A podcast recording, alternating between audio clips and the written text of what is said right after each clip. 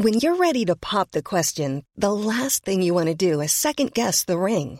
At Bluenile.com, you can design a one of a kind ring with the ease and convenience of shopping online. Choose your diamond and setting. When you find the one, you'll get it delivered right to your door. Go to Bluenile.com and use promo code LISTEN to get $50 off your purchase of $500 or more. That's code LISTEN at Bluenile.com for $50 off your purchase. Bluenile.com code LISTEN. I'm Sandra, and I'm just the professional your small business was looking for. But you didn't hire me because you didn't use LinkedIn jobs. LinkedIn has professionals you can't find anywhere else, including those who aren't actively looking for a new job but might be open to the perfect role, like me. In a given month, over 70% of LinkedIn users don't visit other leading job sites. So if you're not looking on LinkedIn, you'll miss out on great candidates like Sandra. Start hiring professionals like a professional. Post your free job on linkedin.com/people today.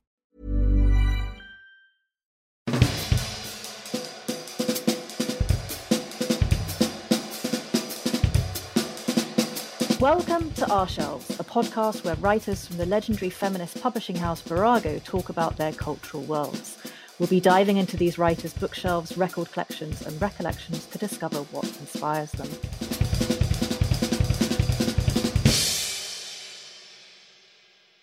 I'm Lucy Scholes, and my guest today is Susan Spindler, whose first novel, Surrogate, has just been published. Susan is an award winning journalist and documentary filmmaker. She worked for the BBC on flagship series like Horizon, Tomorrow's World, and QED, and later held senior roles in science, editorial policy, and drama. Welcome to Our Shelves, Susan. Thanks so much for joining us today. Hello, very pleased to be here. I'm so excited to be talking about this book, which I read um, uh, a couple of weeks ago in sort of one very tense sitting over the weekend. It's quite a thriller you've written here, but a very kind of interesting twist on, I think, um, what we might call the sort of domestic thriller that people have been interested in recent years. Uh, but it's not so much about a husband and wife, uh, though that is part of the storyline. But there's also central to the storyline is um, the idea of mothers and daughters. I think. Uh, I want to ask you a little bit about the book to begin with before we get on to our main questions, if I may. Um, and I feel like this is something you're probably going to be asked in a variety of forms by a lot of people when talking about this. But can you tell me a bit about this book's genesis and its conception, how it came into being? Uh, right. Well, I'd always been, on a personal level, interested in surrogacy. Uh, a number of people quite close to me had battled with either infertility or been told that they couldn't carry children. And I had thought over the years, having been lucky enough to have three of my own, that if anyone ever asked me, it was something that I would do very willingly because it, it seems something that changes other lives vastly for the better if you can provide them with something that that they think would be central to their experience. Um, it it didn't happen in the end. I wasn't asked, and and but I did discuss it with my husband, who had rather different ideas and and felt very cautious about it. And I I think in retrospect, I was I was generously naive in my assumptions. Uh, I'd also, as a science and, and medical documentary maker, uh, made programs about IVF, the, the biology, the ethics. Uh, so I had a, a, a, background interest in that whole area. And I, I think I was drawn to mother daughter relationships, to aging, and as a postmenopausal woman, just when I started writing about, about the experience of women across a lifetime before, during, and after fertility. Um, and surrogacy in a postmenopausal woman was a useful lens to examine some of these topics that I was very interested in uh, and maybe shine a light on some of the things that we don't talk about very much. Yeah, well, I was going to say because one of the other things I think that's obviously very central to this um, this story as well is uh, the main character, the the postmenopausal woman's sort of coming to terms with the idea that she is no longer um, a fertile woman, that she's no longer a woman who gets sort of looked at in the street by men. She's sort of losing a sense of I think, uh, connection with her sort of her, her, I suppose, her sort of sexual self, and also her sort of the the mother that she was, right? And so there's a bit of her wanting to kind of reclaim that that gets very complicated within this family dynamic. Um, but I haven't. I was trying to think when I was reading it that I haven't come across recently such a kind of interesting exploration of sort of postmenopausal female sexuality and like identity and what it really does to you. Menopause seems like something that we still don't really talk about a lot of. Um, would you agree? Yes, I think we talk a lot about now about the perimenopause and the menopause in in mechanical terms mm. the hmm. symptoms what you can do to alleviate them um, what for example, workplaces or partners can do to be more sympathetic, more accommodating, um, to have more of a language around menopausal symptoms so that they're, they're, they're, they're acceptable and we can solve any attendant problems. What I don't think we talk about very much at all is the zone afterwards, after the after the the, the, the medical bit, the, the pathological bit, uh, women then enter this enormous zone, decades long. Um, and it's the space where they're going to spend the largest amount of their lives. So, you know, if you think in terms of girlhood, adolescence, the fertile period when women are menstruating, the, the turbulence of the menopause, that bit afterwards is is a huge piece of territory for living. And I think it's become associated with demise and dying. Mm. And culture encourages us to uh, kind of polish ourselves up and impersonate fertile women. Yes. Uh, yes. I mean, whether it's Botox filler, hair color, um, certain kinds of exercise, we're all emulating women of my age, not yours, uh, the the women we've the women we've been uh, uh to to a greater or lesser extent, and and if we don't do that, society talks about letting our, letting ourselves go and and and then and then that shades into vocabulary around witch and hag and mm. harridan i think it's a, a, big challenge and it's un, often unwritten territory and unspoken territory Mm, absolutely. And also, if I may, I'm very curious that you said that you yourself were considering um, becoming a surrogate if somebody had asked you, sort of, you know, a while ago, perhaps. And I suppose I'd like to know did doing the research for this book sort of make you was that when you sort of sat up and sort of started to think that maybe there were more complications there than you had first imagined or was that something that you were already aware of and that was what made you want to write the book um, I think long after I myself thought if someone asked, I would, and and and I would probably push through any uh, concerns that people around me had in order to do it because I thought that the the sort of the gift of a child for someone who really wanted one would would preempt those concerns. Um, long after that, I found out that women, particularly in the United States, were doing it for their daughters and giving birth to their own grandchildren and writing about it, talking about it on television. Um, and I and I that began to fascinate me as a phenomenon and the complexity of it. Um, and that was part of the genesis of of Ruth and her situation. Um, but but the the research when I did it told me that it's it's very complicated.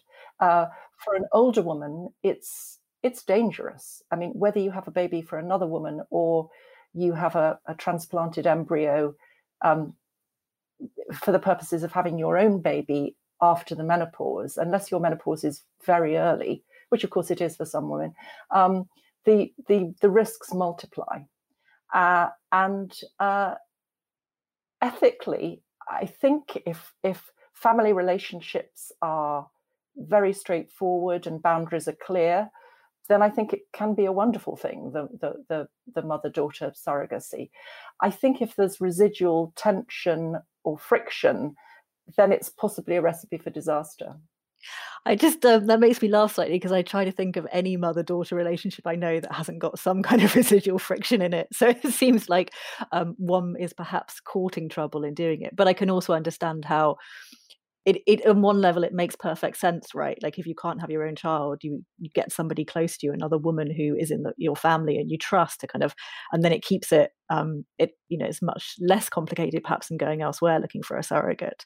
Uh, but i also found i was very interested in this idea that um that i think you explore so well in the novel this idea of sort of motherhood as as slightly as turning women into something slightly monstrous. And I don't necessarily mean that in a in a terrible way, but what I mean is that you're very good on the kind of intimate changes in these women's bodies and what what is changing you know and what isn't changing in the ones who aren't pregnant but also this idea that they're sort of um need to have a child sort of takes over them and they'll do anything you know your main character is you know she's told about the risks that will happen to her um, potentially if she if she does become a surrogate but she decides to do it anyway because eh, as you're explaining she really wants to give this gift of a child to her daughter who can't um, and i couldn't help but feel god i wouldn't do that in that position. I wouldn't sort of um, give my body away. And i feel like i'm really interested in in in a sort of that desire to have a baby that is so overwhelming that women will do kind of of incredible things to make that a reality.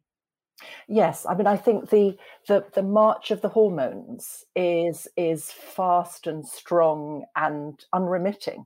Yeah, and, and I think for some women, I, I, mean, I've met women who are addicted to being pregnant. Um, I talked to surrogates who who use the word addiction uh, wow. in, in relation to you know wanting to be a surrogate over and over again, uh, and uh, also, the hormones that women are given during the course of IVF and in mm. preparation to receive an embryo for surrogacy, um, uh, you know, take over their bodies. These are chemical koshes.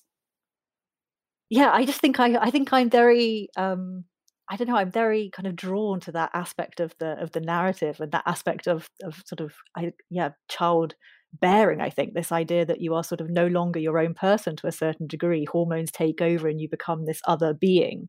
Um i don't know. Anyway i feel like we could talk about this all day but i'm conscious that we have to get on to our other questions as well. So um, but hopefully readers who haven't yet had the chance to read surrogate will, will dig in and, and, grapple with these these ideas themselves. So first up on our questions uh, susan could you tell me about two books that are currently on your bedside table Yes, all of my choices in some way are are spurred by the writing and the editing of the book, where I've been wallowing in certain themes, and, Brilliant. and so so uh, you know there's there's more to come. So the the first book that I wanted to talk about was a book which revels, exalts in in the the the female experience, and in particular in the experience of maternity, but it is tremendously a novel in the body. And it's called A Ghost in the Throat by Doireann Ní Ghríofa. Um, it came out last year and it was given to me by a, a, friend who had read my novel and thought I would love it. And indeed, I, I did. I've never read anything quite like it. It's an amalgam of memoir, history, flight of fancy, dream sequence. Uh, it's quite unflinching and and really uncompromising with the reader in that it it pursues several themes um, relentlessly um, in tandem. Uh, it it charts the experience of a young woman who is mired in pregnancy, birth, close to death at times, motherhood, suckling her young. Um, and she loves it and she describes to the reader her, her deep sensory pleasure in birthing, holding, feeding, and, and how she wants it never to end. And I don't think I've ever read such a powerful ac- account of the physical reality of motherhood. And it, in a way, it's the central presence in the book, uh, or much of the book. Uh, and and it reminded me so much of my time uh, embedded in in young motherhood. Wow, it sounds fascinating. Um, I haven't read it yet, but I will. It's kind of shot to the top of my list now. You've described it like that to me. That's great. Um, it it what she what she evokes is the the the the huge joy of motherhood and the the chaos and, and claustrophobic drudgery of it, uh, the the sort of mess, the repetitive clearing up, never being able to get on top of it, um, and the emotional heft of of being surrounded by young children. Um, but but she's she's very good at holding holding the two, the joy and the difficulty in in balance. Um, and and she feels herself to be in a in a chain of female experience, uh, feeding in, deep into the night, being excruciatingly tired, um, and and she's conscious of her own invisibility, how how motherhood erases her, and and that that's a that suppression of her other self, which is mostly inexplicit, but but but underlies her her maternal experience is, is is then has a sort of objective correlative in in her obsession with a long Irish poem uh, composed by a, a noblewoman called Evelyn Duff uh, after the the murder, the brutal murder of her husband, um, and uh, the the writer describes how Evelyn Duff's life collides with her own, and the poem leaks into her days, and it becomes, I think, a metaphor for her own creativity. Wow, what a fascinating book! I can also, I, while you talk about it, I can sort of understand why it must have been particularly kind of pertinent for you to read while editing your own novel or working on the end of it. Yes, I mean, she she you know she talks about her own entry into into fertility, the the shock of of her first period um, and the end of what she describes as girlish invisibility. And I suppose mm. so. I suppose girlish invisibility is the other end of the female spectrum. You go from androgynous girlhood and you tip up in, may, uh, arguably androgynous postmenopausal female identity with all the, the the sort of the hormonal turbulence we've talked about in between. Yes, fantastic. Um, and what's the second book on your nightstand at the moment, please, Susan? Yeah, so my my second book is uh, The Secret Life of Dorothy Soames by Justine Cowan, which was published earlier this year. And I I read for two reasons. Uh, my my daughter, um, quite a while ago when she was at school, was in a, a the chorus of a play at the National about um, uh, the Coram uh, Foundation so I knew ah. a little bit about it. I'd visited it. What I didn't know was the the dark side of the foundation. Justine Cowan grew up in a in California in an ostensibly uh, comfortable, loving middle class household. Uh, lawyer father, English mother. Uh, she wanted for nothing. She had a good education. But as she says right at the beginning of the book, she didn't love her mother. Mm. We have to wonder whether her mother loved her uh, because they were they were both um, in the terms of the subtitle of the, the, the novel they were foundlings really they were un, unmothered girls uh, because there was a, a cycle of deprivation which was yeah. begun when her own mother when Justine Cowan's mother was given up to the Coram Foundation by by her young mother uh, disgraced by pregnancy out of wedlock, um, and was brought up in a in a very cruel institution. Um, yeah, and uh, never never quite understood or came to terms with what had happened to her. She was reclaimed by her her birth mother at the age of 12 i think um, mm. but that doesn't seem to have gone well. And when she moved to the States on her marriage, she she invented a new identity and life for herself. And her daughter was was a, a sort of pawn in a in a strange game that she was playing with her own identity. Uh, and I'm not sure that that the daughter Justine Cowan was ever real to her. Mm, mm. That's a really wonderful way that you put it, um, because I think, as listeners will know, we had Justine on the um, podcast a few episodes back to discuss the book. And I think, like you, I had a very similar experience. I was quite aware of um, the Foundling Hospital, of something, but I think I, in my head, I had this idea that it was a sort of Dickensian institution that had not lasted into the 20th century. So I was astonished to find that it had still been going strong up until the 1950s. And like you say, the kind of horrendous stuff that had happened behind those, you know, behind closed doors, as it were, and the deprivation that then had this terrible impact on on Justine's family and you know on on her growing up, and you know, and this story was just heartbreaking. I mean, a really kind of incredibly moving memoir. And I found, I don't know if you agree, but I was very in awe of the way in which she, um, Justine, was so honest about the troubles in in her and her mother's relationship. She sort of didn't, she didn't hide behind anything or try and make any excuses. She was completely and utterly honest about how bad their relationship was, wasn't she? I loved that honesty and I also loved the reserve. And I read a review which suggested, oh well, maybe maybe it wasn't that bad. Why didn't she just have a sit down and have a conversation with her mother? But actually, those relationships are, I mean, none of us have perfect relationships with our daughters or our mothers, I suspect, as, as you said earlier.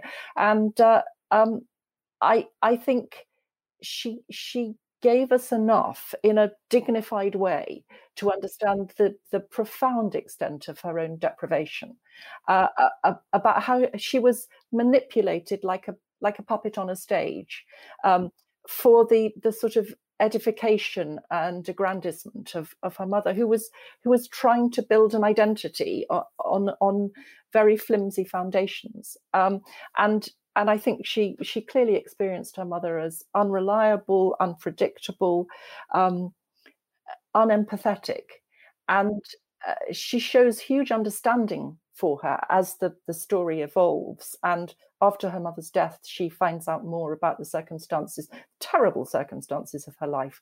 Um, but but she's never going to feel close to her. There won't be a happy ending.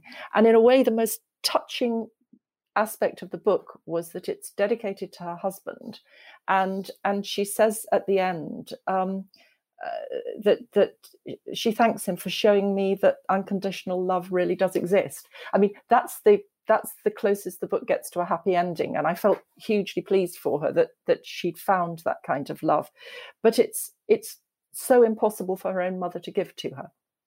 Yeah, yeah, I think, and you're so right that she doesn't. Um, there are all these bits where you know as the reader you're thinking yeah why didn't you ask your mother these particular questions or why didn't you probe this particular angle? But the more you read the book you also understand that there was clearly that a complete lack of that communication available to them right? That, that she couldn't have asked these questions she couldn't have possibly tried to bridge this divide because it was you know had been put down in stone long before she'd even come on the scene. You know her mother was so badly disturbed and, and sort of broken by her young experiences. But i also love that idea of it being that yes the kind of husband and the life that she's built for herself is this it, that's the happy ending right the happy ending that we didn't know she was going to get yeah so. and there's there's a there's a a very sad moment where her mother uh, appears to be ready in middle age to look back at her past and maybe explore some some difficult um, archives at, at the Coram Foundation. And she gets in touch with her daughter and says, Why don't we take a sort of mother daughter trip and have a look? By that time, the, the, the, the wounds have, have kind of scarred over.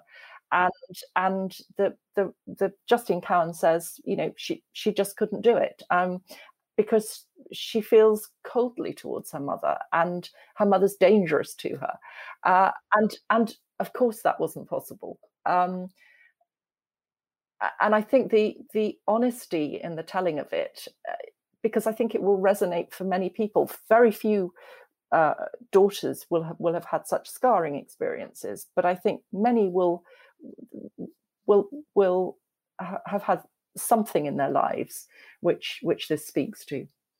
Oh yes, absolutely. And I think that just on a very basic level, that idea of the stories that you can't possibly access sometimes that belong to your mother, or that you know some kind of problem in your relationship that you can't quite get to the bottom of, and other people can always think they've got the right answer. Just talk to them about it. Just do that. But you know, this I think it will press on all those um, all those things with readers.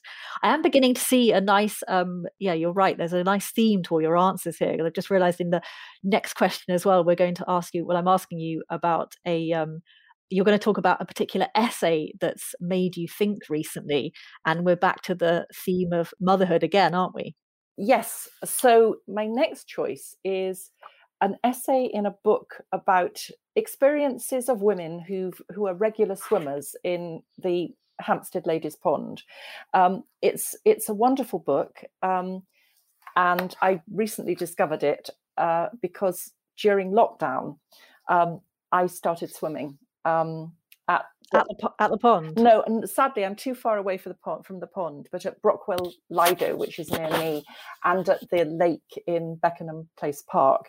Oh, um, oh, lovely! And it's been a bit of a, a lifesaver over the last year and a half uh, when I've been able to do it, which isn't always because of uh, closures. Um, but this is a book about Hampstead Ladies Pond, uh, and all of the essays are wonderful. My favourite uh, is by Nell Frizzell. Um, she she was a regular swimmer at the pond for some years, but when she was eight weeks pregnant, she trained as a lifeguard and began to do ten-hour stints watching over the pond, often from a canoe. And she would be there ahead of time and after it closed, and sometimes during the night. Um, and it's a wonderful evocation of of the pond, which I have swum at and is beautiful, um, uh, and the, the the sorority of swimming, which is something I've come to know again over the last year and a half. Um, most of the swimmers where I go are women, and you see the same faces week in, week out, and there's an unforced cheeriness and mutuality about the whole enterprise, which I love. And Nell Frizzell writes with a, a kind of earthy lyricism about mm. the wildlife you know the giant swan mussel on the pond floor there's the, the water snakes the the elderly carp which sometimes venture from the the depths um, and and all the the female life that's there in a in a yes. kind of pageant um, and it's you know these women are are literally and metaphorically naked they're they're stripped down to their essences and she she sees them sad or joyful or scared or liberated um, and and she also clears up the mess they leave behind them you know she's the one who cleans the toilets and and collects there's a wonderful bit where she's she picks the underwear off the bushes um, after left left by nights of, of passion um, and uh, so it's it's it's secret and there's a wonderful bit of writing at the at the very end about going into the pond at night when few others can go and and going into the depths and feeling like an astronaut uh, and and pervading it all is the sense of the baby growing inside her. And I so mm. loved her writing that I then um, bought her, her, her book, which was published a few months ago, called The Panic Years, about her her longing for children and and then getting both a partner and a child in quick succession and and juggling. And she's she's very funny and and she writes with great honesty and wit and empathy and uh, and I suppose eh, this this book and that essay so, will serve as a reminder of lockdown and how how grounding swimming, particularly in cold water, has been paradoxically uh, in in sort of keeping me sane. Oh, that's so lovely to hear.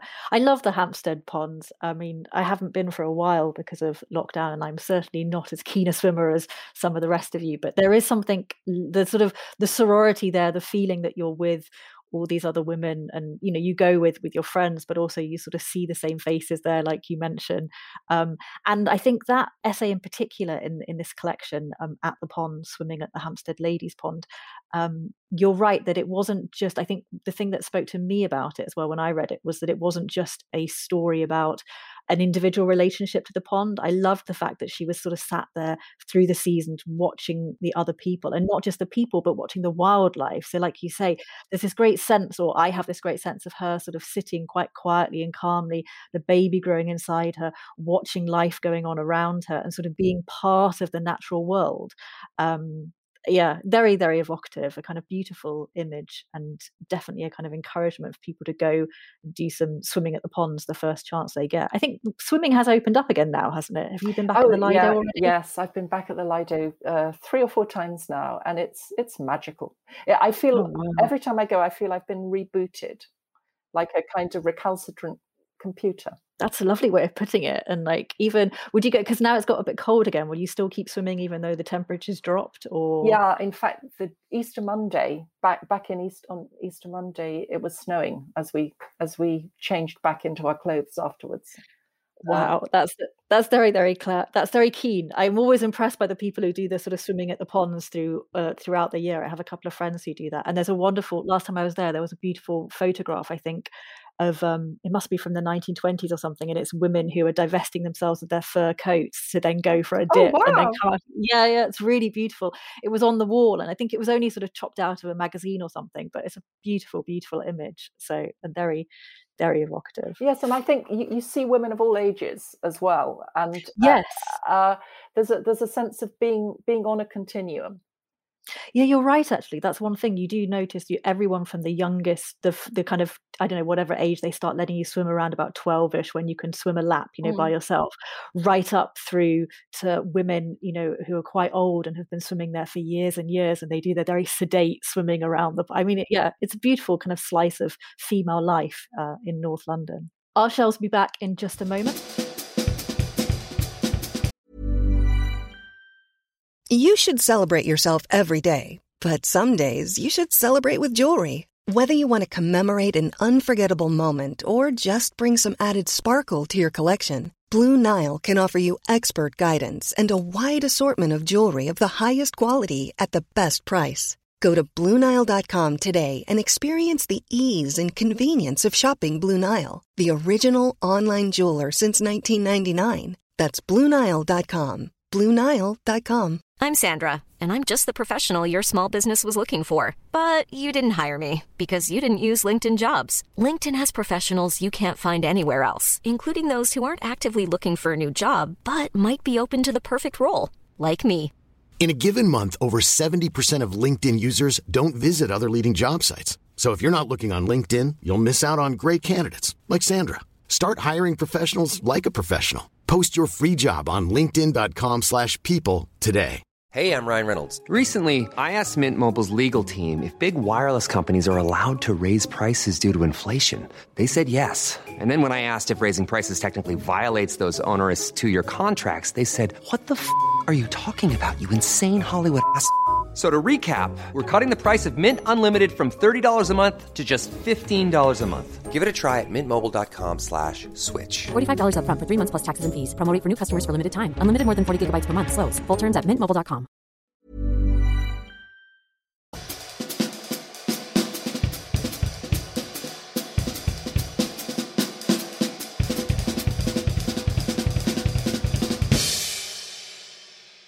Welcome back to Our Shelves. I'm Lucy Scholes, and I'm talking to Susan Spindler about the joys of wild swimming, particularly in Hampstead Ponds, uh, the Ladies Pond, and uh, the Brockwell Lido.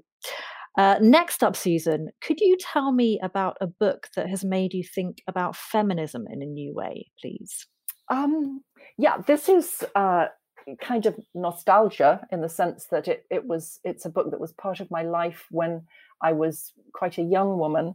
Um, it's a book called Our Bodies Ourselves, which came out in the UK, I think in 1978, in a, a Penguin edition.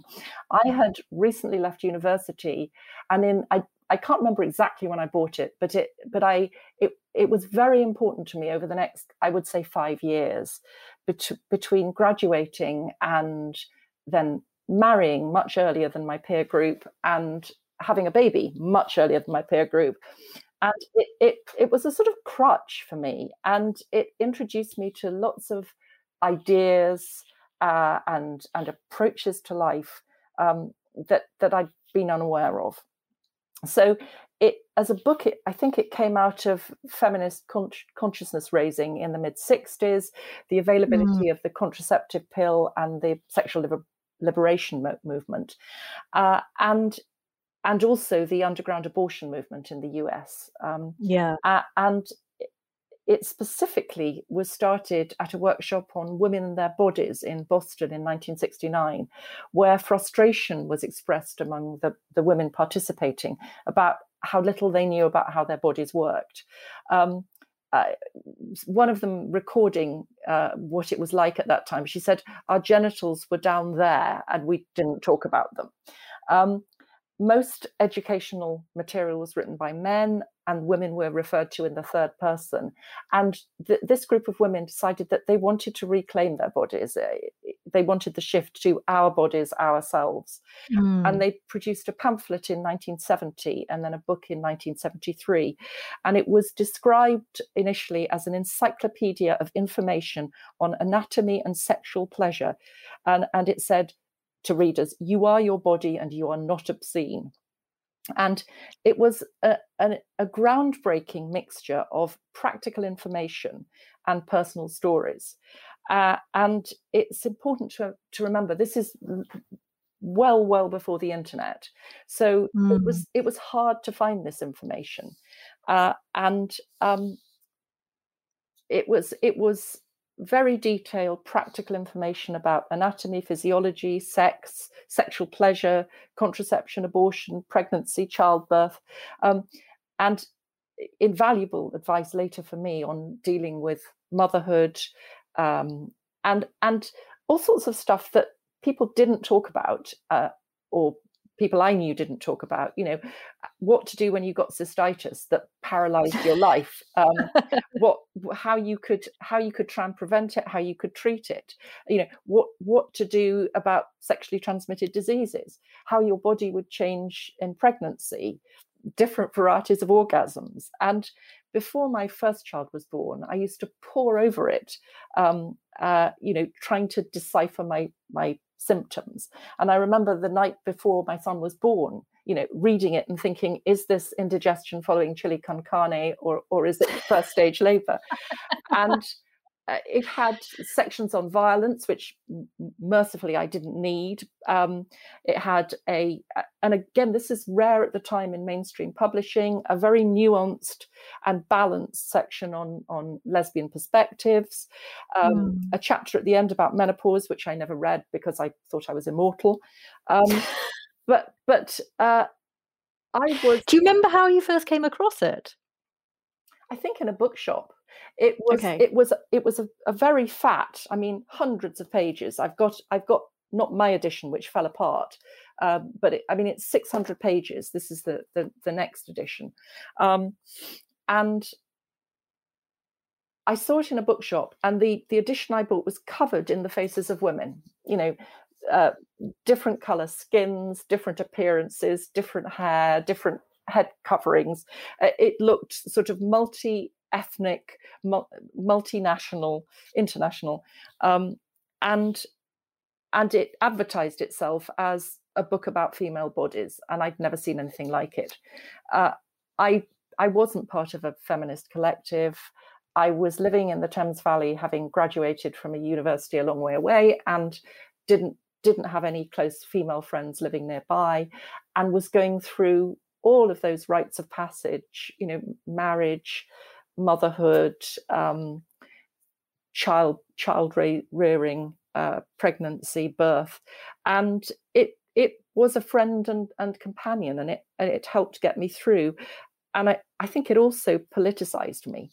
I became I became suddenly self-interestedly obsessed with the balance of domestic labor, with with childcare, with whether whether I was going to be able to work again at a time in the this was now the early 80s when um, a lot of women didn't return, still didn't return to work after having children, and mm. provision for part time work and childcare was very poor. You say that um, at the time you weren't uh, you weren't sort of surrounded by a lot of close female friends, so presumably you weren't reading it while other people you knew were reading it. But was it something that you spoke to um, peers about later on in life when you had when you sort of went back to work or when you you know I don't know was it something that people discussed and other people had had a similar experience, or did you feel that it had spoken very much to you personally in that moment? I spoke about it afterwards uh, when I got to to know other other women who were having the same experiences better. But uh, mm. because I was pregnant at 24, most of the women I met through my NCT classes were considerably older than me and had very different attitudes. And I, I remember on the basis of reading it and the, the, bibliography, trying at an early NCT meeting after my son was born to try and get everyone to read polemics about nursery provision and and fathers taking a 50% share and and you know presenting how did that go down? presenting some books and being being just stared at in incomprehension. Um, but later I, you know i had friends who who loved it and had used it. Um, and it in in in those times before you could just go online and find out everything you needed to know mm. it was the it was the most wonderful compendium yeah, I can well imagine. I'm also very glad that someone has mentioned it. It's the first mention we've had of it on the podcast, I think, as a book. But um, as has been pointed out, I think by a few people recently, obviously, our uh, the title of the podcast itself, "Our Shelves," is a is a sly nod to this uh, very famous book, "Our Bodies, Ourselves." So it's about time somebody brought it up. So thank you very much, Susan, for that. Um, and finally, our last question today uh, is: uh, Could you tell me about a woman or a person of an unrepresented gender whom you admire and why?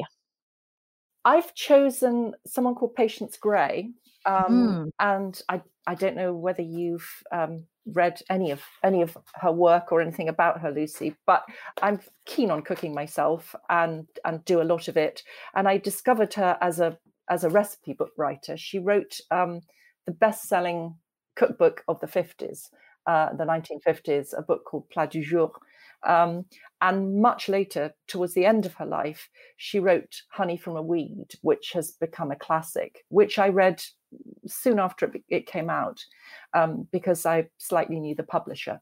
Um, and it's a wonderful book about really subsistence living and eating and fasting and feasting in um, peasant communities uh, in different parts of Europe. No, I was just think it's such a fascinating book, and it's not. I, I personally am a terrible, terrible cook, so it is not one that I've read myself. But I think um, I only know about her via Rachel Cooke writing about her in her um, sort of group biography about uh, her brilliant career, Ten Extraordinary Women, and I think that was the first time I came across Patience. So this is. I'm very interested to hear you talking about her today. Yes, I mean that that chapter uh, by Rachel Cooke is is actually, I think, in some ways more more incisive and insightful than than the the quite long biography that that came out that came out, which it which is which is extremely detailed and and, mm. and I hmm. think I think Patience Gray em- emerges more more clearly and strongly from from uh, the, the, the chapter in in the book about other brilliant careers. Um, she she had i mean one of the reasons i'm interested in her she had the most fabulous second act. Uh, she had a very interesting first act in which she beat a thousand other people to become the first women's editor of the observer uh, a job that that she found perplexing because i think she couldn't quite get to grips with the chaps.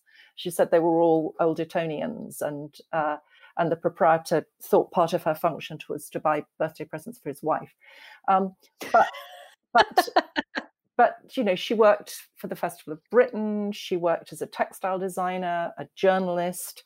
She she had a, a, a huge knowledge of um, uh, mushrooms um, and a great in, a developed interest in in botany. Uh, but then she when her children were i think 16 or 17 or 18 years old she met a flemish sculptor uh, and uh, left Britain to travel with him in search of marble uh, across Europe, and and lived extremely simply.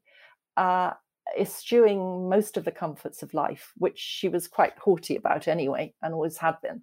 Um, and uh, wrote wrote this wonderfully scholarly uh, cookbook, and and then became very famous in her old age, and was interviewed by by cooks and uh, journalists and writers from all over the world.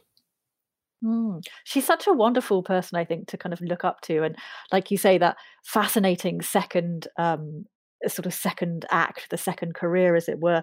And also the sense I had from, and I'm not an expert at all, so you correct me if I'm wrong, but the sense I very much had from reading that chapter in um, Rachel Cooke's wonderful book was just also as a woman who sort of she didn't she didn't seem to really care what other people thought as well. She would do things because she wanted to do them, and she was always sort of branching out and, and deciding to make. She wasn't making her decisions based on what women should be doing at the time. She was making decisions based on what she wanted, um, and I loved that about her. Uh, in indeed, uh, she and she was uncompromising. She had some firm principles which she always adhered to. Um, I mean, she truly believed that that you couldn't really feast properly unless you unless you'd fasted, and that and that plenty year round plenty was a disadvantage, and uh, living with the seasons and working through the seasons was was a fundamental part of being human. Uh, but her the the recipes are wonderful. I was going to say, do you actually have you cooked from her oh, recipes? Are they are they great to oh, use? They're they're fantastic. I mean, if you okay. and I also I also grow a lot of, in normal years. I grow a lot of vegetables and and and it's a great pleasure cooking from them. And in France, where where the markets tend to be better and the food fresher, I I I've cooked a lot um, from honey from a weed. Well, maybe I should uh, try and give it a go myself. It might improve my culinary skills, which um, you definitely need it, unfortunately. Thank you so much um, for coming on the show, Susan. It's been a real pleasure to hear all your wonderful recommendations today. Thank you very much for having me. It's been a joy. Thank you very much for listening. Our show is brought to you by the team at Virago Press. Special thanks to today's guest, Susan Spindler, and tune in next time for more conversations about books, feminism, and culture.